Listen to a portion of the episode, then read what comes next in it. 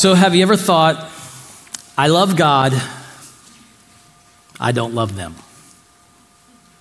Maybe you've accidentally said that out loud to somebody. I love God, but I don't love them. And that them could be, I mean, it could be anybody. It could be the, the, the political neighbor or the political colleague. I love God, I just don't love them.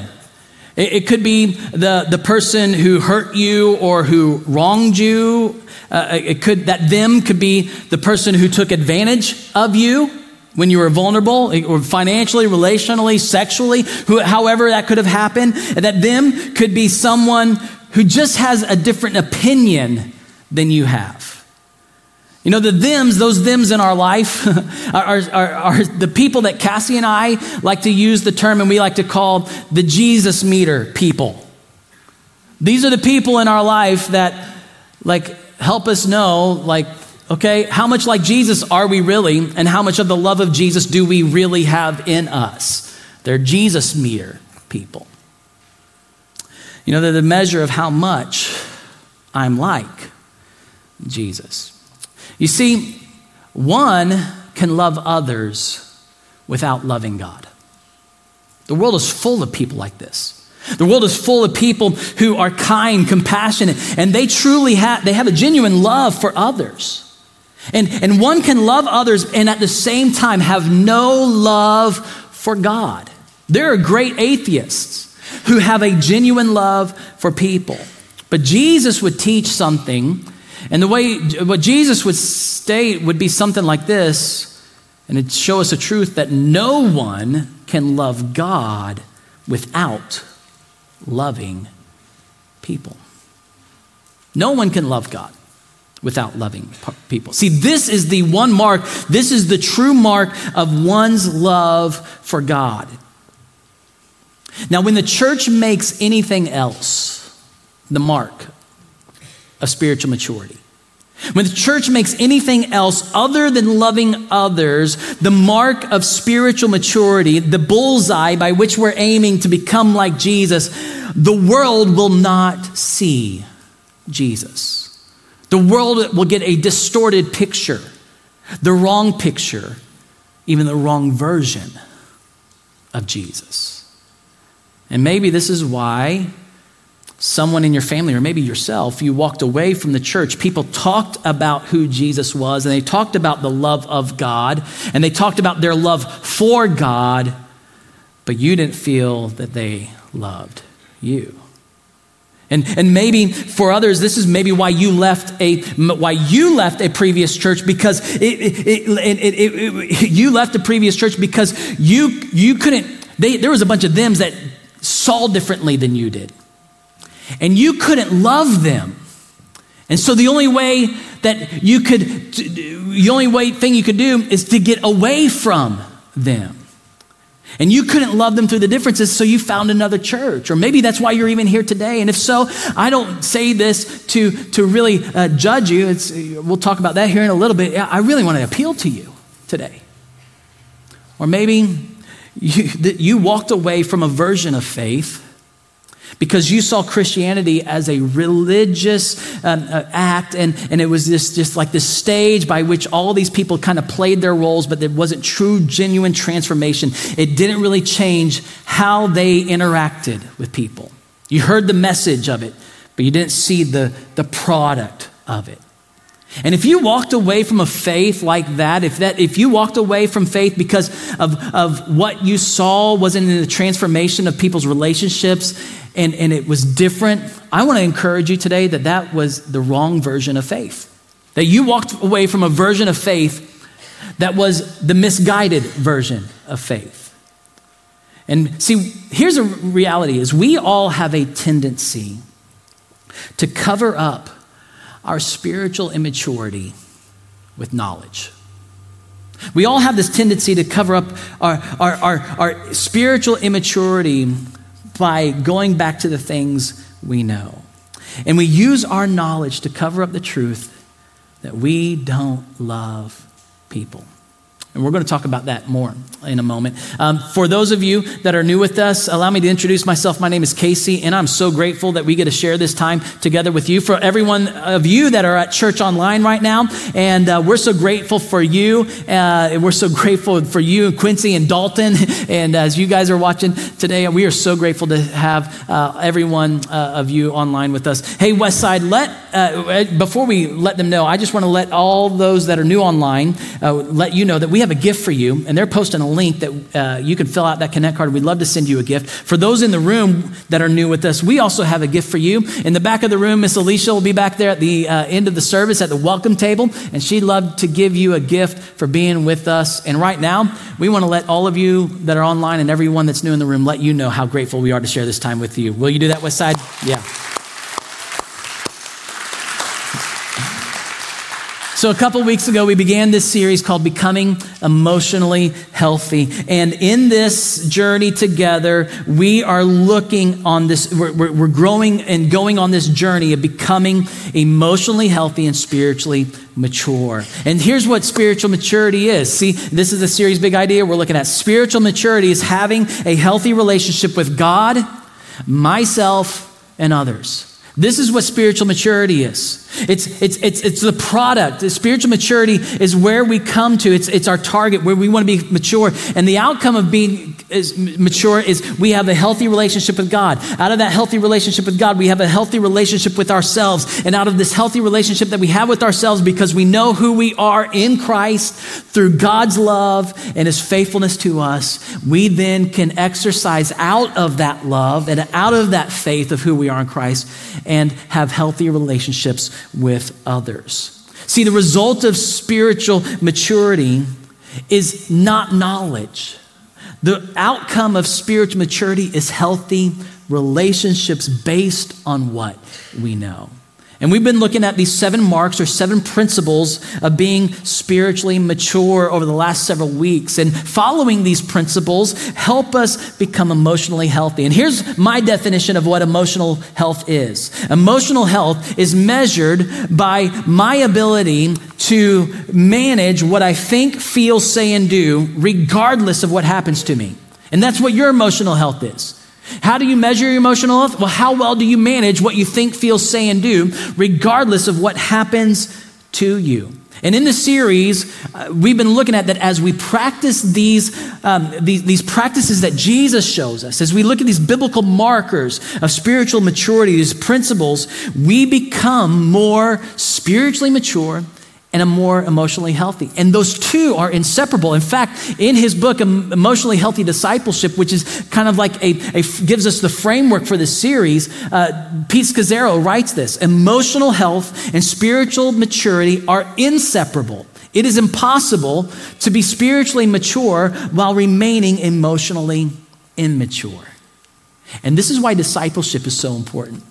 Because discipleship is the spiritual journey that we all are on, where the Holy Spirit enables us to love Jesus in response to his love for us, to become like Jesus because the Holy Spirit is now alive in us, making us more like Jesus, and we're, and we're surrendering to that process through his truth and his power and we are sharing Jesus. This is why our church mission is loving Jesus, becoming like Jesus, and sharing Jesus, because this is the definition that we believe a disciple, of what a disciple is. And, and see, it's the purpose of what we were created for. See, you need to recognize something, not just about yourself, but about all people. We are created and called to become like Jesus. You are created and you are called. And you know something? Every person is created in the image of God. And every person is, is created with this, and, and, and God's call is on all humanity to come, be restored into the image that God has created you. Unfortunately, sin has broken that image. And we distort that image by pursuing other marks of success in our life. And but the mark of success that you and I need to pursue because there's only fulfillment in finding yourself in becoming more like Jesus. It'll be the most significant that you'll ever have the most significance that you'll ever have is when you're when you're more like Jesus. The most fulfilled you'll ever be is when you're more like Jesus. Your identity is in him. And to pursue anything else as your target in life or to seek anything else for your fulfillment in life is to miss out on reaching your God given potential. All of humanity, Genesis tells us, is created in God's image. And Jesus came because sin broke that image. Jesus came to fully restore God's image in all who would receive him as Savior and follow Jesus as Lord. See, this means that God sees his image in everyone who is different than you. God sees his image in everyone who has a different opinion than you. And God sees his image in everyone who even opposes you. See, discipleship is more than just acquiring biblical knowledge and knowing truth.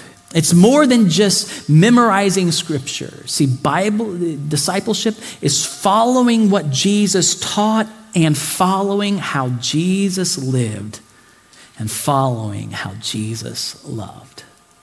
Jesus' life modeled. It was in with integrity with what he taught, and his life modeled what he taught. If you didn't understand it, just look at how he lived.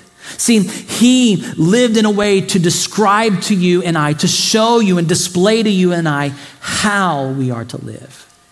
And the way Jesus lived was he saw people differently so we could see people differently. He saw everyone created in his divine image.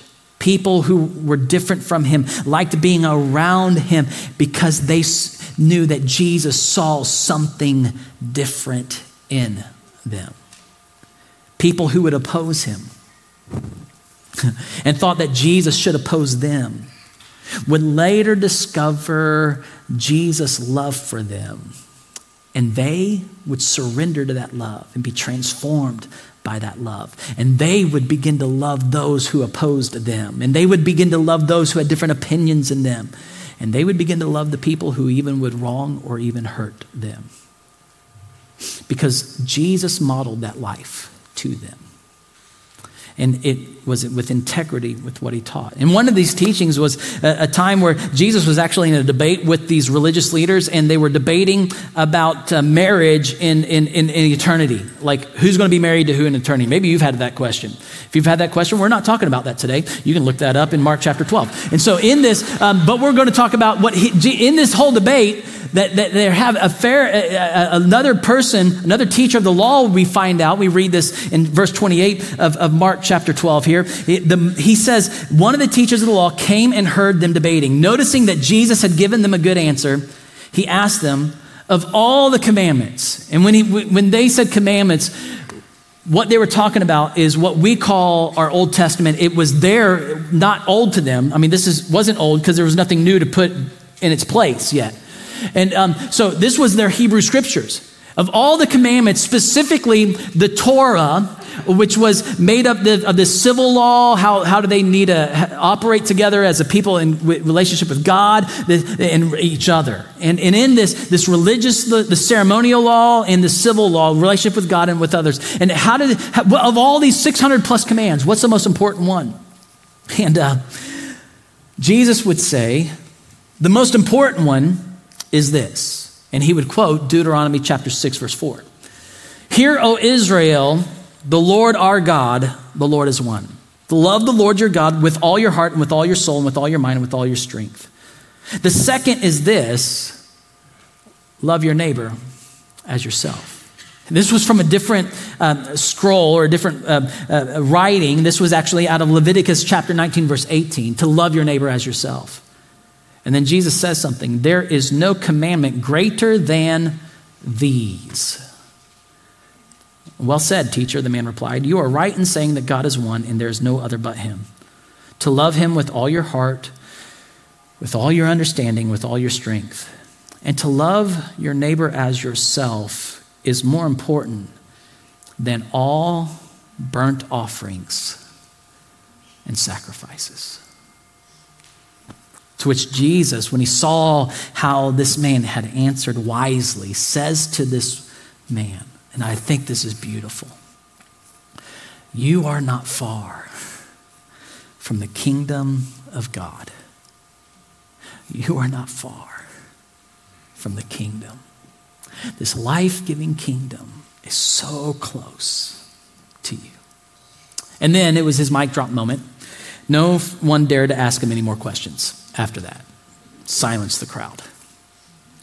See, Jesus took the Shema, which is this Deuteronomy 6 4, and he elevated it.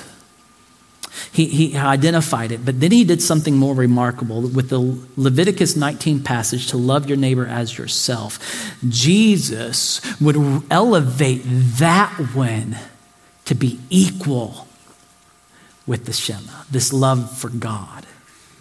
Jesus would hitch our love for others to the, as a trailer to our love for God. See, you can't do one without the other. Jesus would teach that the most important of all of these Old Testament commands is to love the only true God by loving others. See, your love for others displays your love for God. And Jesus would emphasize this on the night before he would go to the cross. He wouldn't just emphasize this, he would raise the standard and give you and I something that we will never question again what love means or what love requires of us. If you ever wondered, what must I do? What does love require of me? Well, what Jesus would say on this night will give you a clear answer as to what is required of you. No longer would people debate over what we should do or how we should love or what we need to do to love or, or, or who we should even love because there was even a great debate in that time. Who do we love? Is it our neighbor? And who's our neighbor then? Because they wanted to justify who they didn't have to love. And Jesus would bring a new command in. And this new command would be a new command for a new covenant kingdom family, which would be the family of God the church. And this new command will govern, it will be supreme, and it will fulfill every other command that is in Scripture. On, John would record this on the night that Jesus would, these words that Jesus would speak. He says, My com- A new command I give you love one another. As I have loved you, so you must love one another. By this, everyone will know that you are my disciples if you love one another.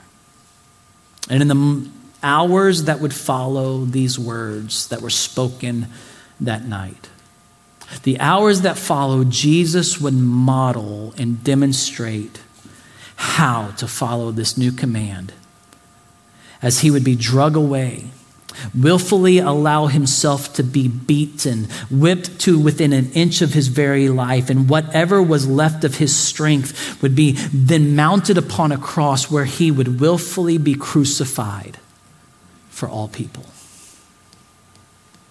As I have loved you. I believe those words would echo in the disciples' ears as I have loved you. I bet they would echo because they were not words on a page to them like they are the words on a page to us. This was more than that. These were the words of life from the God, the true God who had entered our world and displayed love in the most powerful way on a cross. This is why, unashamedly, I use this passage of scripture as often as I can when I'm imploring you and appealing to you to follow Jesus. I will preach on this passage until I die because if this is the only passage we ever know, if it's the only command we ever get, it is the one thing Jesus says everyone will know me and they will know you are a part of me. This is the one mark of being spiritually mature. See, here's the teaching big idea I want you to grab a hold of today. Spiritual maturity is loving others the way God through Christ has loved you. This is the mark. It's loving others the way God through Christ has loved you. As Jesus would say, as I have loved you, so you must, which is a requirement. You are required to. This is the mark of spiritual maturity that we must love one another the way I have loved you. And we could debate what that one another is, but it's clear throughout the teachings of Jesus that that one another first is our church family. I mean, it's your family too. I mean, but then it goes to your, it's your church family. It, and it's, it's, it's the people outside the church family because it's just not your neighbor, it's those who wronged you. It's even your enemy. Because one time you were an enemy of Christ. And his love was for you and demonstrated toward you. And today I just want to help us see and begin to see what this means to, uh, for us to, and how we can measure our, our, our maturity by this. And what's it mean to measure our maturity by this?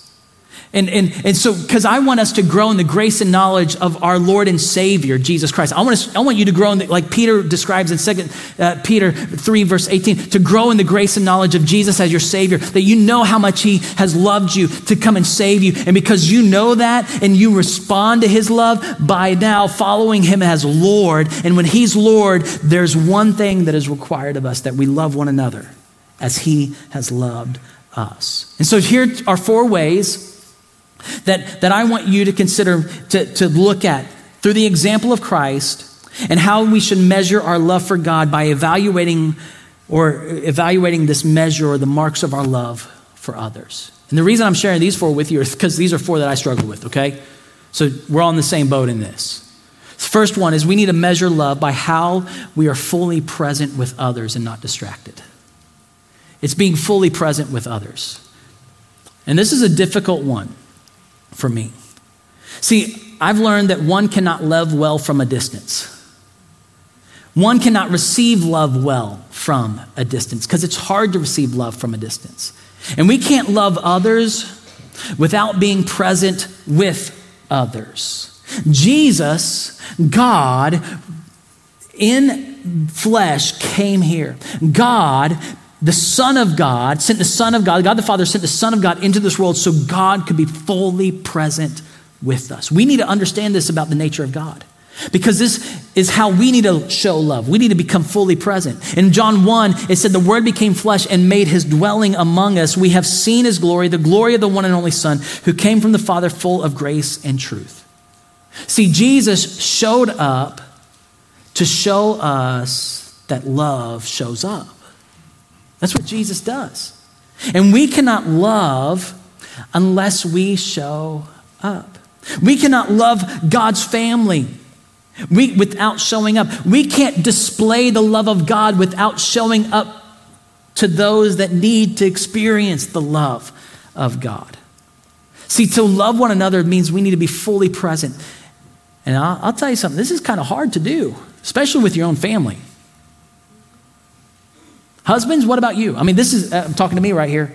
You know, there are times that I, my eyeballs will be with my wife, but my mind is not fully present. That's not, that's not love. Love is fully present. Spouses, how do you how do you love one another by being fully present with their not just in body but mind and engaging and and uh, will and emotion with them as well. Parents, I mean, let's just get real here for a second.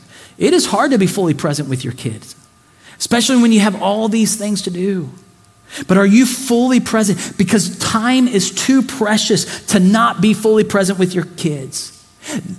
They may have you in person, but do they have you in, fully? Because they need you so badly, because they need you to help them navigate this complex world and all they're dealing with. They need you to be fully present. Church family. We can't love one another unless we're present with one another. And we can't love one another expecting an hour or two hours a month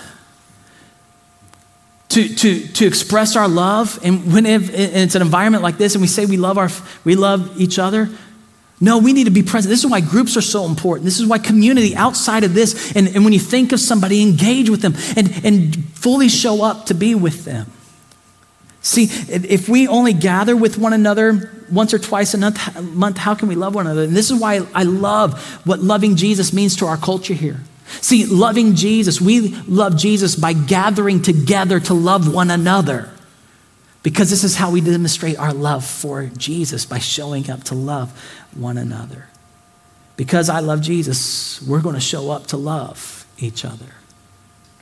And then second measure is this is we need to measure love by how well we prioritize listening to others ahead of judging others.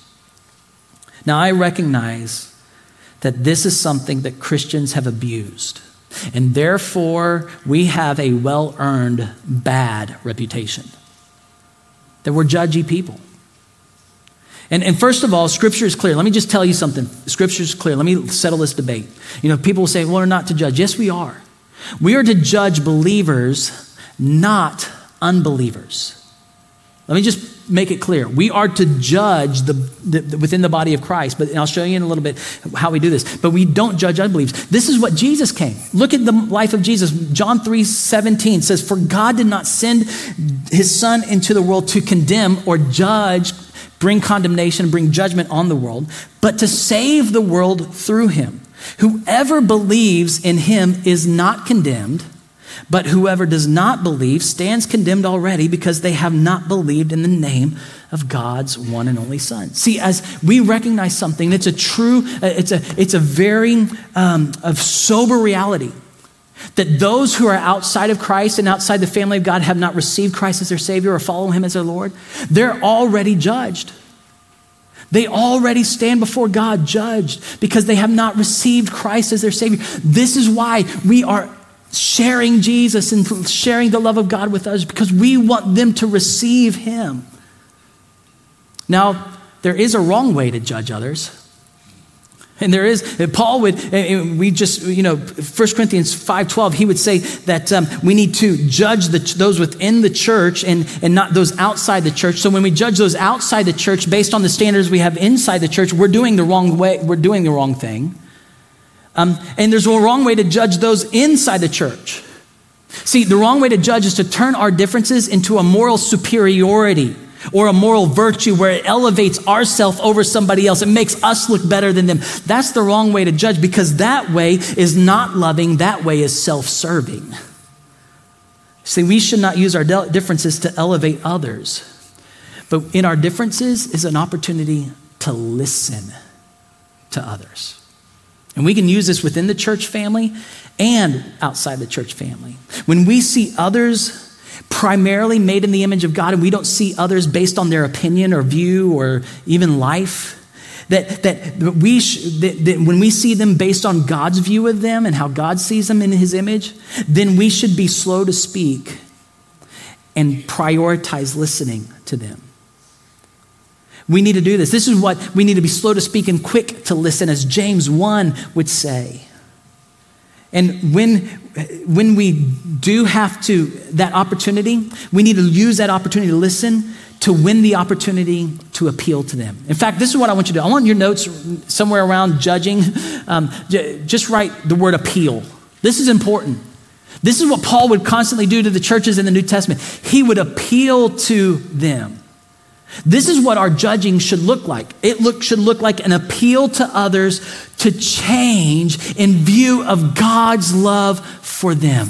It should be an appeal for, to, for others to love and to follow Jesus and, and to love others the way God through Christ has loved them. It should be an appeal to live your life differently because of what God has done and through His resurrection and through His power, the Holy Spirit has already given you access to. It's an appeal to this. And that's what our judging should look like. It should appeal to, to, to, for people to live in a way that is truly transformed because of what God has done for them. And we also should not rush quick to judge. That's why uh, James says, be quick to listen and slow to speak. I, I love what the Apostle Paul would say in 1 Corinthians 13. He would say, Love always trusts. And sometimes what we do is we don't trust, and that's why we go to a judgment because we make an assumption. And you know what an assumption is? I've learned that an assumption is a judgment. And that's a hard thing That when I assume something, and the best way to, uh, to not assume something is to fill that gap with trust because love always trusts. And if I trust, I'm going to learn to listen to others. So our judgments within the, the church family need to be more like appeals. And we need to be prioritizing listening to others before we jump to conclusions about them. Also, we need to measure love by how we deny our selfishness in the best interest of others. Now, this is not about denying a, a, a, a, a uh, core need that you have, but denying your selfish preferences. I love what Paul would write in 1 Corinthians chapter 13 verse 4 and 5. He would say love is patient, love is kind. It does not envy, it does not boast. It is not proud. It does not dishonor others, it is not self-seeking, it is not easily angered. It keeps no record of wrongs. You know what patience means? Patience in the, in, in, in, in the biblical languages means to be slow wicked or long wicked. It means to choose to suffer longer. That's why it's sometimes called long suffering, because love is patient. It's choosing to suffer as we put the interest of the best other person ahead of our own. It's, it's, that's what it is. And, and Paul would say love is kind. He, it, it, love is not envy. Love does not boast. It is not proud. And the reason it does not dishonor others and all those preceding things is because love is not self seeking. Our envy, our boasting, our pride, uh, our, our dishonor of others is all because we are self seeking and trying to elevate ourselves. But love doesn't do this. For love to be sincere, love has to be selfless. That is sincere love that Romans 12 talks about. It's that the interest of other person causes me to deny my selfish preferences, preferences and even sometimes hold my opinions. We need to be patient with people. Does it mean that we don't speak the truth in love? Not at all. We just do it in the right way as an appeal when we get to that opportunity. See, love requires us it's it, to be patient, which is not easily angered. And love, at the end of this, says keeps no record of wrongs, which is this last thing. We need to measure love by how quickly we forgive others. Now, I recognize for some of us in this room, there's a lot of tension in this. And you're going to say, Casey, you don't know my story. You don't know what they did. You don't know how I'm hurt. And culture will tell us. See, culture is going to teach, and it constantly teaches. In the shame honor culture that we live in today, culture teaches that withholding forgiveness is a right that we have. And culture will teach us that the only way to not have the person have control over you is that you control that forgiveness and you don't give it to them. That's what culture teaches. But the way of Jesus is the only way of life, and it's the only way to life. And Jesus teaches the true power of forgiveness. It would be his last words that he would model some of his last words on the cross Father, forgive them, for they know not what they do. In his prayer, he would say, in the Lord's Prayer, this model by which we should pray forgive others so that you will be forgiven. And it's not that our forgiveness is, tend, is, is dependent upon, uh, God's forgiveness of us is dependent upon our forgiveness of others. It's that when we understand God's forgiveness of uh, what He's given, uh, forgiven us of, we are quick to forgive others. And this is what the disciples would teach and they'd live by and they'd model. Paul would write this to the church in Ephesus. He would say, instead, be kind to one another, tenderhearted, forgiving one another just as God, through Christ, has forgiven you. Because love keeps no record of wrongs. Tim Keller, in his book that he just released this past year called Forgive, he says this We can't love without forgiveness but we can't live with it, without it either. You can't live without the forgiveness of God. And you can't love others without forgiving them. So, is there someone in your life that you're withholding forgiveness? And you need to not love based on what they've done for you, but you need to love based on what the power of Christ's work on the cross is. Because Christ's work on the cross is able to serve justice on your sin. And if it's good enough and powerful enough to serve justice on your sin, guess what? It's more powerful because it's not just justice on your sin, it is justice on all sin. It's justice on the sin of those who have hurt you, who have wronged you, who have abused you. It is God's justice. And you say, I am trusting in His measure of justice on all sin. And because I see how powerful His measure of justice is, His blood is that powerful.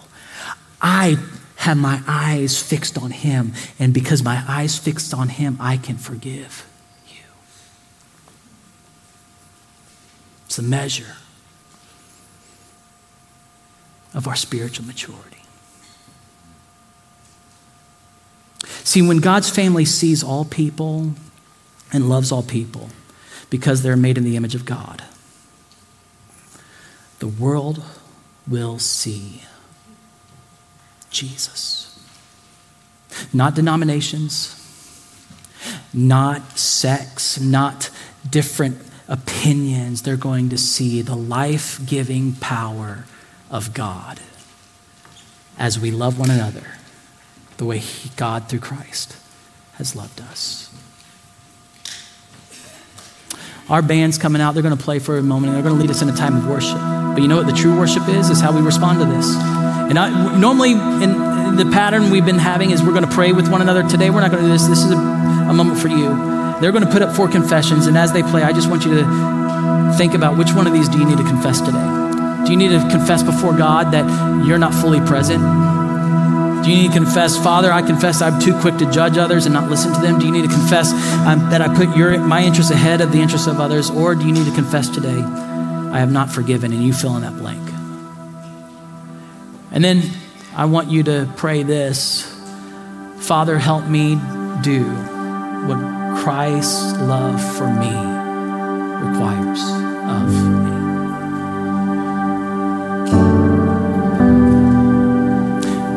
Will you just take a moment? they will sing in a second and they'll ask you to stand. But um, will, will you guys put that list up, those four confessions? And will you just take a moment and take this time and, and just confess right now? Do that. Online, we encourage you to do this. And then we're going to sing together.